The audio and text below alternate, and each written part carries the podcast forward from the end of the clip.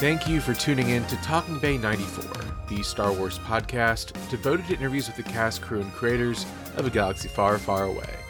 I'm your host, Brandon Wainerdi, and today is an incredibly special episode. During Star Wars Celebration, I took a break from the show floor, headed upstairs to the Convention Center bar, and sat down with my favorite current Star Wars writer, Charles Soule, for a deep dive into his process, his inspirations, and his journey. It was really incredible. This is Talking Bay 94, episode 151 Charles Soule.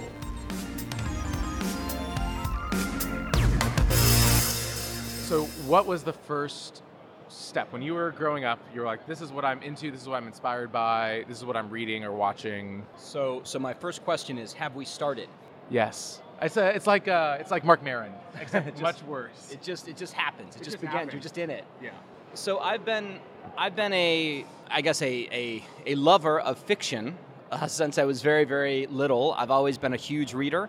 I've always been a um, a person who's sort of absorbed science fiction and fantasy stories and you know like I, I'm, I'm a really really really really fast reader like like stupidly fast like to the point where i'm not sure even i'm, I'm even sort of retaining the things i read so so i was I, I i was reading you know like everything stephen king had written every like the entire you know the belgariad does that ring a bell the Belgariad was a series of books by David Eddings, and, and like I read them all in middle school. They're all like they're sort of the the progenitors of like you know, like George R. R. Martin's Doorstopper books, like real, real thick fantasy books. And anyway, I'm, I'm sort of getting off track, but the point is that so gigantic reader, huge consumer of, of, of genre films, just like I, I would assume pretty much everyone in this gigantic building probably was. So I was, you know, I was an 80s kid, so all of the Star Wars was a huge part of it. All the Amblin stuff was a huge part of it. Spielberg, all of those Lucasfilm, everything. And then when it came time for me to be a a person who was thinking about what they were going to do with their life, I in college I was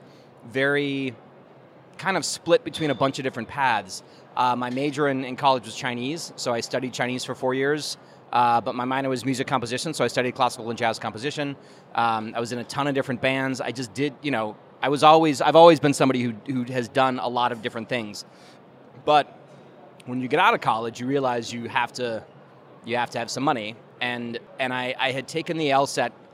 I don't exactly want to say on a lark, but I just sort of I took it because it was being held and I was there and I, I took that test and I I did very well. And then so like my I don't want to put this all on my parents because like I definitely saw the appeal, but I, I kind of applied to a bunch of law schools, and then I got into Columbia, which is a it- like at the time was I think the second or third best law school in the country. It, yeah, and, and so so when you get into a school like that, and and the door is open along that path, it just seems like, you know, it's like ripping up a, a you know. A lottery ticket, basically. Like it seemed like it seemed like the right way to go.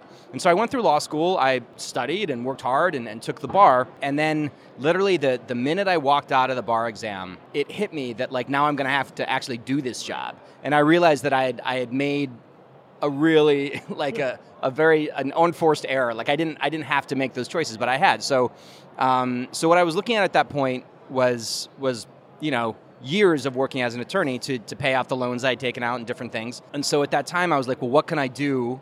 To become the creative person that I actually think I probably should be. And it was like I could keep trying to do music, which I was still doing at the time, but like when you're working at a law firm, they're not very forgiving about like just you know bailing because you got band rehearsal right they're not they're not into it so i thought the thing that i could do at the same time as being an attorney even if i only got 10 minutes a day at it i could write so that same summer so i took the bar like in july and then i went on a trip um, to decompress from all of it and, and on that trip i bought a like a composition notebook and i started writing my first novel in longhand and I have not stopped writing. It, it took a while to get into comics. It took a while to get into the other places that I've been, but but basically that was it. I I I knew that I wanted to have a life built around creativity, no matter what it was going to be, and I just made decisions over and over and over again to, to head toward that goal. And it wasn't always a clear path. Sometimes you zig, sometimes you zag, but eventually all of the, the impact of those choices becomes cumulative, and then you start getting opportunities, and then you try to maximize those opportunities, and that's it. it, I think it hits a lot of people very close to home when you, you're working your job and you're like, I do want to do something creative. And a lot of people, you know, find their outlet in various ways. But how do you go from it being an outlet for you to it being the career? How do you even be able to make that switch over time? You know, I, I was an, an attorney. I still am an attorney, but I, I, I'm not a practicing attorney. But I, I was working at a, at, a, at a big firm, and then I left the big firm, and I started my own practice. Um, well, first I, I sort of consulted at another firm, and then I started my own practice. And all of those choices happened over a period of, of many years, like, you know, 15 years. And, and, but each of them, if you look at them in, the, in broad, sort of from 10,000 feet up, they're all decisions that were made to give myself more autonomy while still maintaining the ability to make a living at the, the, my profession, which is being an attorney. Because when you run your own law practice, yes, there's a lot of work to do, but if you need to take a day to work on something else, you can do it. You just sort of push it around. When you're, you know, you have a boss, it's different. And again, I was fortunate in that I, you know, when I look at the big picture of my career, I went to a great law school. Let's not like fuck around, right? Like it's an incredible law school. It's open doors that were avail- like incredible doors, which meant that I was able to open my own law practice because some, you know, like other people might not have been able to do that. And so like all of those things like I was able to give myself a way to be self-employed essentially that made me gave me a strong living but also gave me a lot of flexibility. Like it's all about these small like like getting out of my life and getting into everyone else's life who might be listening it is it is never about one cataclysmic fuck this I'm out decision, right? It is it is not about leaving your life behind to have the life you want because that won't work. That will fail. I mean, maybe you're that lightning strike person, but generally speaking, it is about being strategic and making a thousand small decisions over a long period of time that end up becoming the big decision, which is I'm going to change my life from where it is now to where I want it to be. And I think that's applicable to a lot of things, not just a creative life one of the things that's interesting, again, looking just at your whole career and the way I was first introduced to you, is the creator owned comics and all those things that you're able to have a little bit more freedom, try things, and that the success of that book is directly impacting your general career success. And like, you have to really trust your story and what you, you're believing in again, like I was a big Letter 44 fan. Like that took the comic world by storm at that moment. And how do you start working through it? And again, we're talking about the little choices, but what was your motivation with the creator-owned comics? And then how did you? Limitations is a word, but how did you grow into DC and Marvel and and really like grow into your own voice? That that's a that's a good and complicated question. Um, but it's it is kind of the same thing, right? It's it's not it's not easily answered other than by saying I I looked at what what a writing career could be. So this is this is pulling back from comics and looking at it like, you know, what do novels, how do they work? How do you get the opportunity to write one? How do you make money doing it? How long does it take? What are the career opportunities available to you? Who are the people who are incredibly successful? Are most people that successful or are most people not that successful? Most people are not Stephen King. Most people are not the the the real like mega mega superstars just like most people are not you know, Tom Cruise or Julia Roberts or, you know, what have you, Emma Stone. Most people are not Emma Stone. I'm not. Um, you may be. I don't know. We just we just met.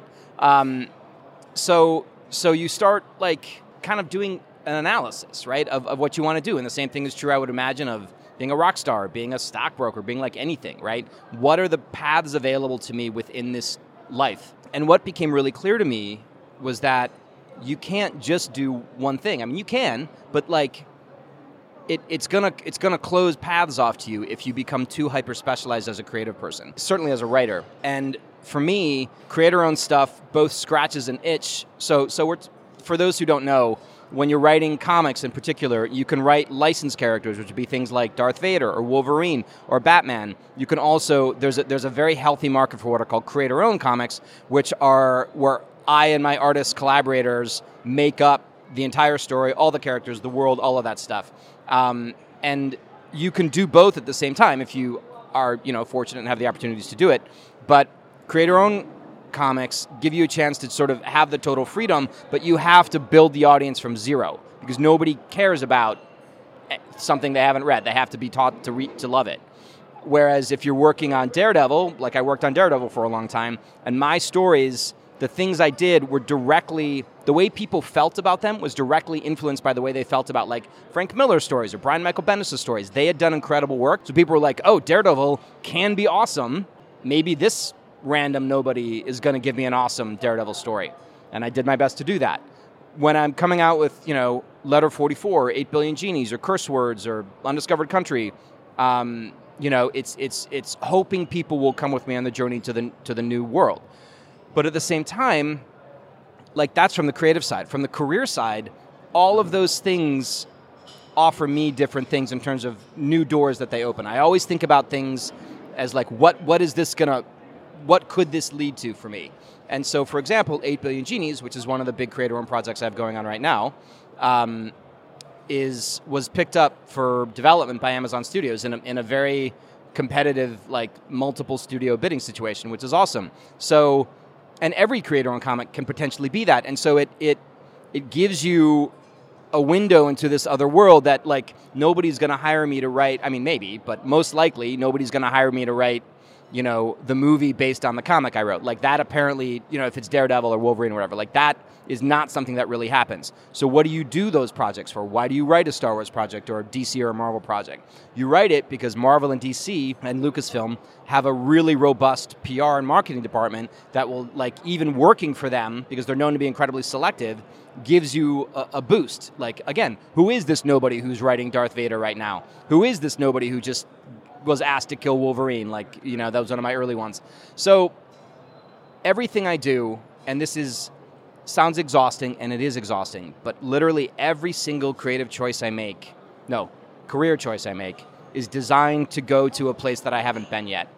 And it's it's a at this point it's sort of improvisational and instinctive because I've been doing it for a long time. But in the beginning, it was like really, really analytical. Like I really broke it down. How do I get where I want to go? How do I do it? I guess the uh, the listeners, I, I promise we'll talk about Star Wars eventually, but you, uh, you, again, the ways I was introduced to you are just inspiring to me in the sense that everything that you do, especially on the creator-owned side, but really everything, you're very specific. And again, I, I went to the curse words uh-huh. van tour, right? Oh, yeah, in Dallas. It was great. Yeah. Uh, but like, no one is doing that. You know what I mean? Uh-huh but you and your co-creators are doing that, and 8 Billion Genies is a great example with all the different variant covers and how y'all are like growing that base. Right. And I cannot buy 8 Billion Genies. I mean, I can. I can buy the fourth printing, right. which again is a very smart. Like, hey, we're just gonna we're gonna keep building this interest and make sure people can read it and put out the hardcover, like do all this stuff. And the Kickstarter is also a great example of you building an audience. How has your audience grown with you? And how do you make sure like, do you care if that audience follows you from your own projects, but then also from project project to Star Wars to, you know, like, how have you seen that kind of grow? Are people coming in from various angles, that sort of thing?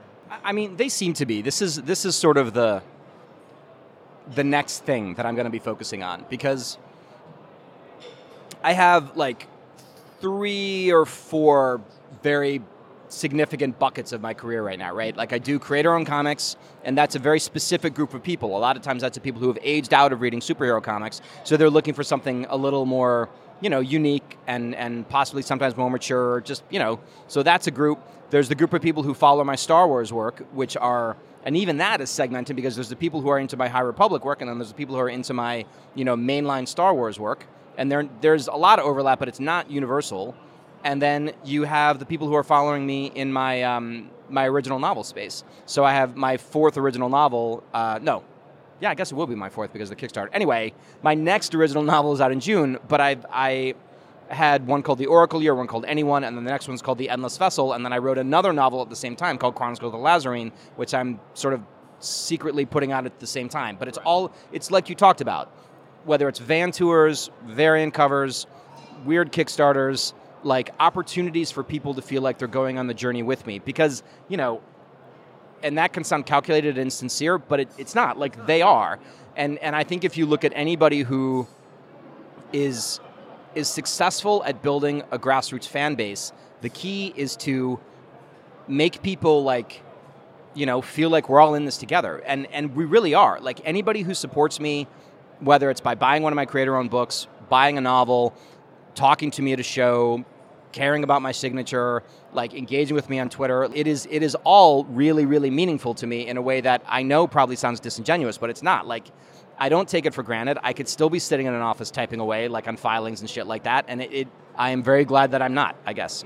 Okay, now now uh, the people that were about to be like no Star Wars and getting this incredible career advice are like, okay, we'll talk Star Wars a second, which is you what, 10 years at Marvel now, 12 years? like years cr- crazy. Yeah. And then, what, 2015 for the Star Wars run, right? When Marvel, it was second or third book of Marvel putting out like Shattered Empire, and then here's a Lando book. Do you want a Lando book? Yeah. And I'm like, yes, I would love Lando. I'm wearing Lando socks. Like Lando is my favorite guy. Like he, he's my guy. But then Lobot became my guy. How do you find your voice in non-creator owned comics, in IP, in but in especially Star Wars, right? Like people obviously read a Charles Soule Star Wars comic for a reason. Have you been able to like figure out what that voice is when, when you're kind of within the IP constraints or limitations? Again, this is this is like secret sauce stuff. But I, if I were to say the reason people enjoy my work in Star Wars, it's because it feels like I.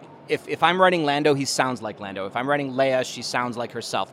And even when you get down to like characters who haven't had as much screen time, like Holdo, for example, and if you age them up or age them down, or you know, like you you like Lor San Tekka when he was young, like what was that guy like? And and so for whatever reason, I seem to be able to dial in close enough to the way a lot of fans hear those characters in their heads, so that it feels there's no like disconnect between oh this guy doesn't doesn't know how 3PO talks, what the hell? So that I think is part of it. The other part of it that I think is key is that I am I'm a gigantic gigantic fan. I've seen all of it a trillion times. I love it and I also have a, a, really good sense of the questions that I would want to have answered as a fan. So the things I would want to know.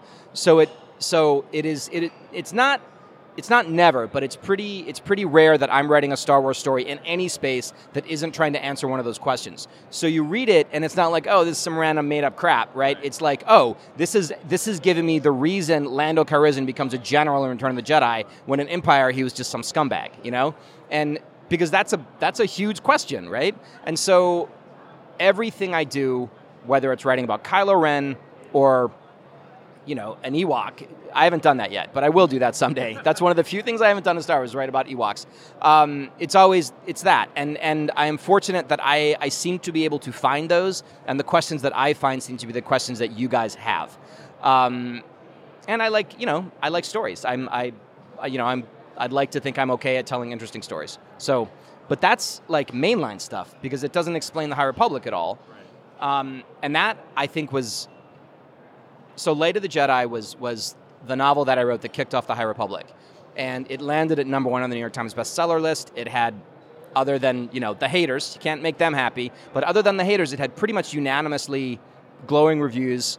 It seemed to really land, and I think part of it was that I was aware of everything Star was Star Wars was at that time. So I was also aware of what it wasn't at that time. And and I and the other High Republic creators like very consciously were like we're going to give people something that is that is going to feel different, that is going to scratch an itch that people didn't even know they had.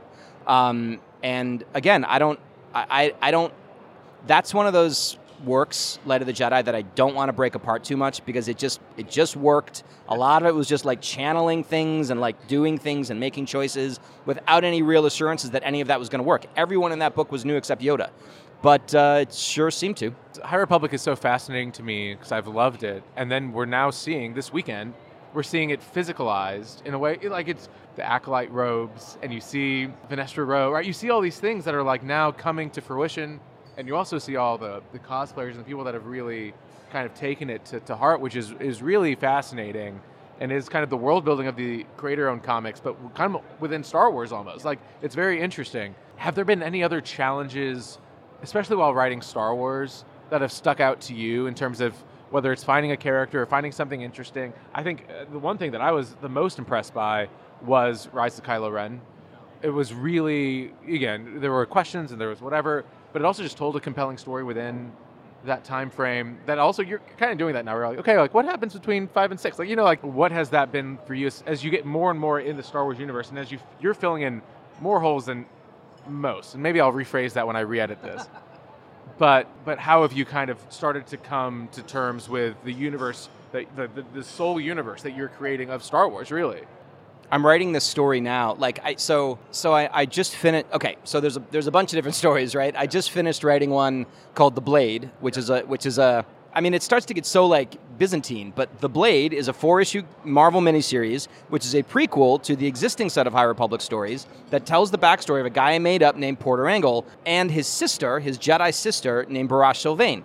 Now, Barash, her first name, keys into something I made up in 2017 for the Darth Vader series called the Barash Vow. And so this is the story, right? It starts. It is, but but what I realized when I was writing that story was just what you said. Like this is not a small. It's not like a couple callbacks anymore. Like it, there's a whole.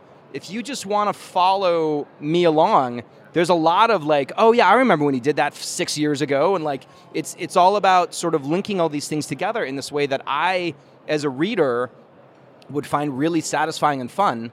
Um, like you know, to, to, to touch on like Stephen King again, like the when he started pulling all those things together for the Dark Tower series, it was like this is this is the coolest thing I've ever seen, and and so you know, I've I I was on a I did another interview the other day, and I said something that I, I think is true. There might be a little wibbly wobbly during the pandemic, but but basically, as far as I know, I have had a Star Wars story out every single month since 2015. It is every month which it is crazy. Yeah. Like it's it's it is wild. And in many months, I've had like four or five. Um, like it's been every week sometimes. Uh, it's not quite that intense, although I guess it kind of is that intense. It's a very intense time. It's a very intense time. And so, you know, why not make it sort of a shared mini zone within it? It's fun for me. And, and if people, you know, I, I, I feel very lucky that I've been able to have been giving, like, who, who gets this kind of opportunity, right? It's, it's like, you know, giving, being given all of the various keys to the kingdom, except for movies and TV, but like, you know, whatever, maybe. Um, and, and getting to tell stories that are not just hopefully good, but like mean things to me. Like it means something. Like right now, I'm telling the story that follows up on the Lando miniseries that I wrote eight years ago about Lando trying to like fix a mistake that he made. You know the mistake I mean. I'm not going to spoil it for readers, um, but he's trying to fix a mistake he made like well like years ago in in both in universe and in you know real universe, our universe time, and it is it's really it means something to me that like that I'm going to get to tell a story that I hope fans will like, but also that my work has like earned me the opportunity to do that. It feels very cool. It is very cool. Um, you're so prolific, and again, the the Stephen King of it all is kind of overhanging all of this. But how do you, just personally, stay creative? I, I think is very interesting to me. Right, if you're if you're putting out so much, what are you taking in to refill the well to like make sure that you're constantly being able to to draw and be inspired? So, I I don't do interviews like this very often because they make me sound like a maniac. Which I mean, maybe I am. I don't know, but but basically, I am. I am. It is. It is very rare that I'm just like, like chilling out. Um, so, I I am always reading usually three books at the same time. I, because I always have a book on my like an audiobook that I'm listening to when I run, which I do a lot, or when I'm driving someplace. I always have a at least one hard copy book that I'm reading, like a hardcover of something or other, or a book, book, book. And then I have a, an e-reader. I have a Nook, Barnes and Noble's trademarked Nook device that I've had for a long time that I like. Uh, that I will read, um, you know, like on planes or like just before bed or you know things like that. So. Um, so that is part of it. So I'm always taking stories in that way. I'm always trying to be very on top of, you know, what are the what are the hot books this year. Again, this is primarily sort of genre space, but not only. Um, so I'm always reading. I'm always, you know, I go to a lot of movies. I am one of those people, who, one of those weirdos who goes to the movies by themselves all the time. Uh, so I'm, i see a lot of movies. I find that to be a very relaxing thing to do because I don't take my phone is not out and I'm just away for a couple hours. Um, when I go to a like, you know, like I'll work in bars a lot. Uh, and when I'm in a bar, I can also have dinner at the same time. So the picture you're getting, I hope, is that I'm rarely doing just one thing. I'm usually doing at least two things at the same time that are moving me toward whatever the productivity thing is that I'm trying to do. But it's also like I'm not a weirdo, okay? I'm not. I promise. You looked at me like I was, but I'm not. Uh, I just love it it, it, it never really feels like a chore. I mean, there that's that's a bit of a lie. There are times when it's like, holy shit, how am I going to get through all this? That I'm that it is exhausting and tiring, uh, but I always do get through it, and then it it it's great. And most of the time, like I have some huge things coming up. I have I have carved out tentatively July and August for myself to to have a more a, a, a schedule that would feel more recognizable to most people, and I'm very excited about it. Uh, but then it's going to ramp right up again in September with a lot of things, and I'm I'm jazzed about it. Like that's that's You know, like I've got this energy. The the muse is there. Uh, I have the oppor- you know the opportunities are there. Like when I mean, uh, it's it's great. That's how I do it. I guess I don't know if I just I'm very like nose to the grindstone, pedal to the metal, in it all the time. I'm like drowning in story constantly, either taking it in or putting it out. I love it. It also makes me feel a little less crazy because I have this. I do. I have my audiobook. I have my. I have a Kindle from eight years ago that works, and then I have my hard copy book on my bedstand. So that's it. It works. It's great. Let's do. We, we can do plugs now. We we've got. We can do some plugs. I would love to talk about upcoming High Republic book that you wrote with your daughter, which I think that's such a fun.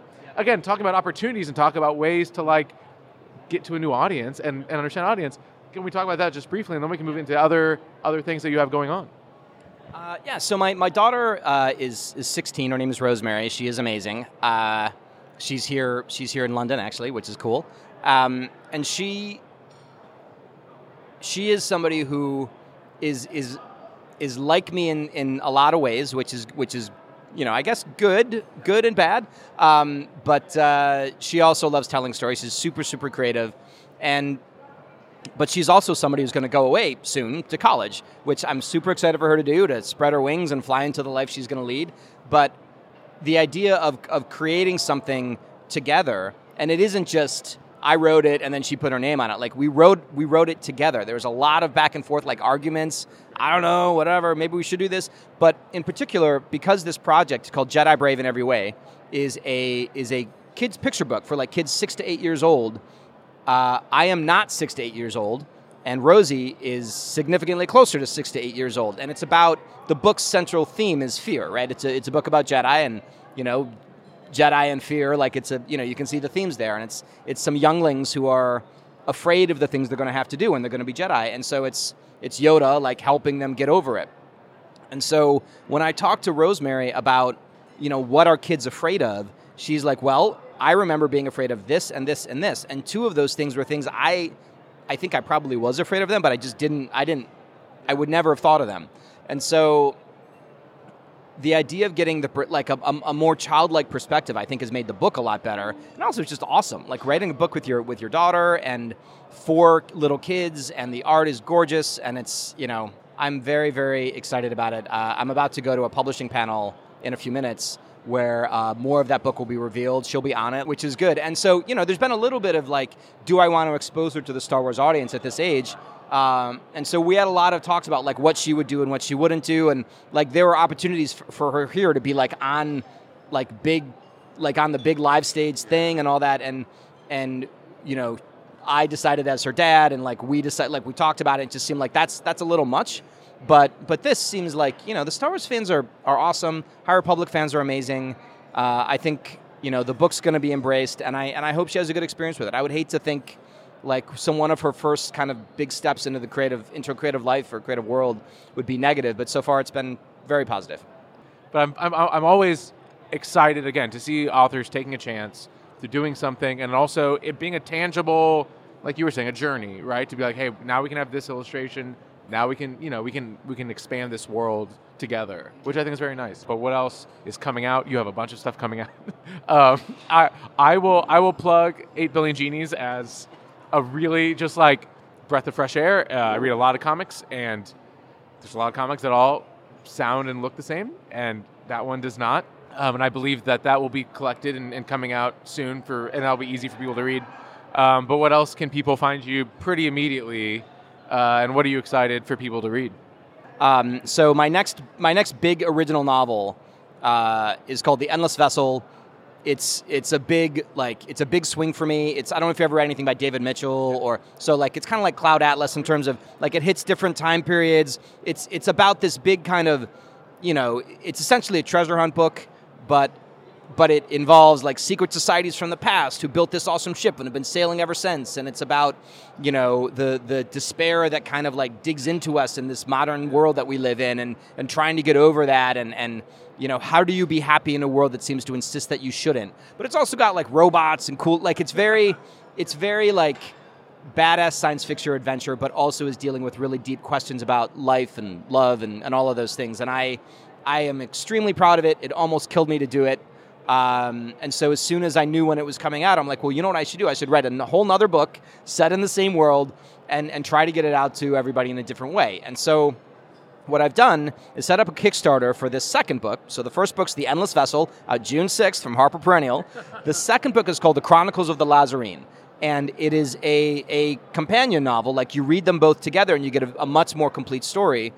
Uh, and and I was able to, you know, as part of that, bundle in like a special edition of the first novel, like do it, you know, all the Kickstarter bells and whistles to, as we've been talking about, make it feel like this is the way that if you really love my stuff and you want to support it and you want to do something special and get something special out of it that I've made just for you, like I wrote you a whole book, my special friends. Um, this is this is the only way you can get it. And you know, will will I maybe put out Chronicles another way down the road? Maybe I don't know. But right now, it's just this and it is it's a risk because Kickstarter like your ass is out in the wind, right? Like if it doesn't fund, like that's a reflection on me and my popularity and all that stuff. And you know, fortunately, this one funded in, in 36 hours, and and it's still ticking along. And there's like you know stretch goals and all the stuff to make it better and cooler. Uh, but it's really, you know, I feel I love doing weird things, like whether it's again getting in a van, doing a Kickstarter for a novel that's nobody nobody's nobody knows. You know, it's not like this is a Star Wars project. Um, because you just it keeps me interested. I think it keeps my fans thinking of me as somebody who's going to do things that are interesting, and I think it's I think it's really good. So so that's one thing. Um, you already talked about eight billion genies. Uh, I don't know if this. Oh, hell to pay. Yeah, that's God. That's another one. So. Um, so, so I had two big creator-owned series come out last year. One was Eight Billion Genies, which you talked about.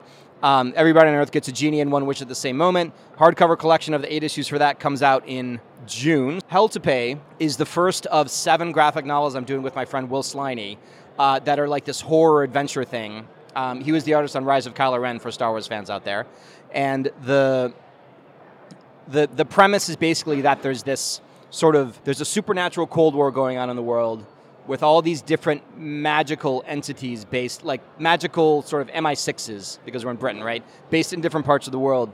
The, the one that we focus on in these seven stories is called The Shrouded College. And it is based here in Britain, and it is sort of kind of like a evil Hogwarts for grown-ups. Like it, it finds people who are potentially could be agents for it, and it offers them deals they can't refuse. You get magic in exchange for signing a contract with us to like essentially do a supernatural mission impossible.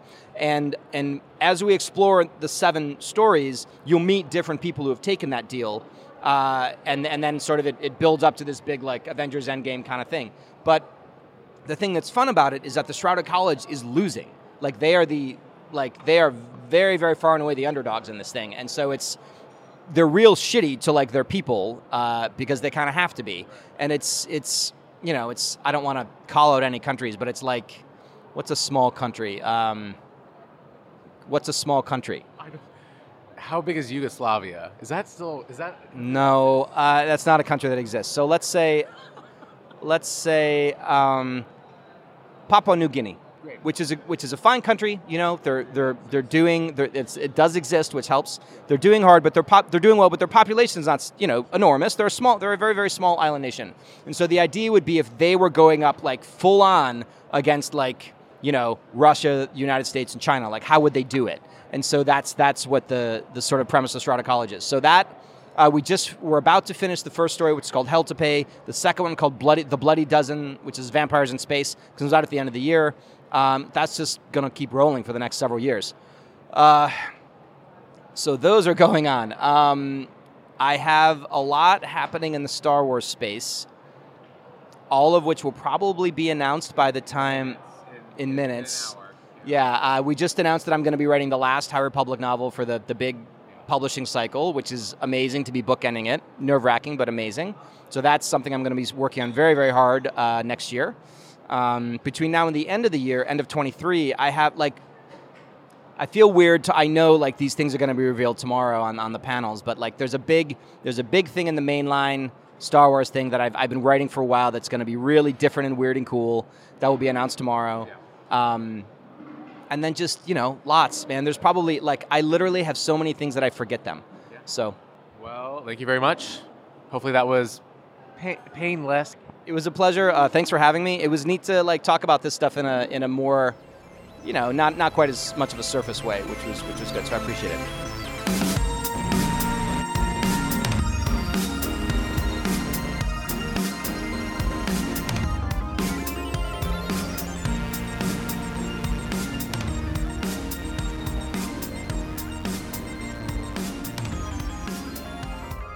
Thank you so much again to Charles, as well as his assistant Tommy, who helped coordinate this entire thing. Absolutely fantastic. Of course, for more updates on Charles's work, as well as the option to buy signed copies of it, head to his personal website, charlessoule.com. If you're enjoying the show, please head to Apple Podcasts or wherever you listen to these episodes and leave us a five star rating and review. It really means the world. That's all for now. Until next episode, stay tuned, leave that five star review, and may the Force be with you.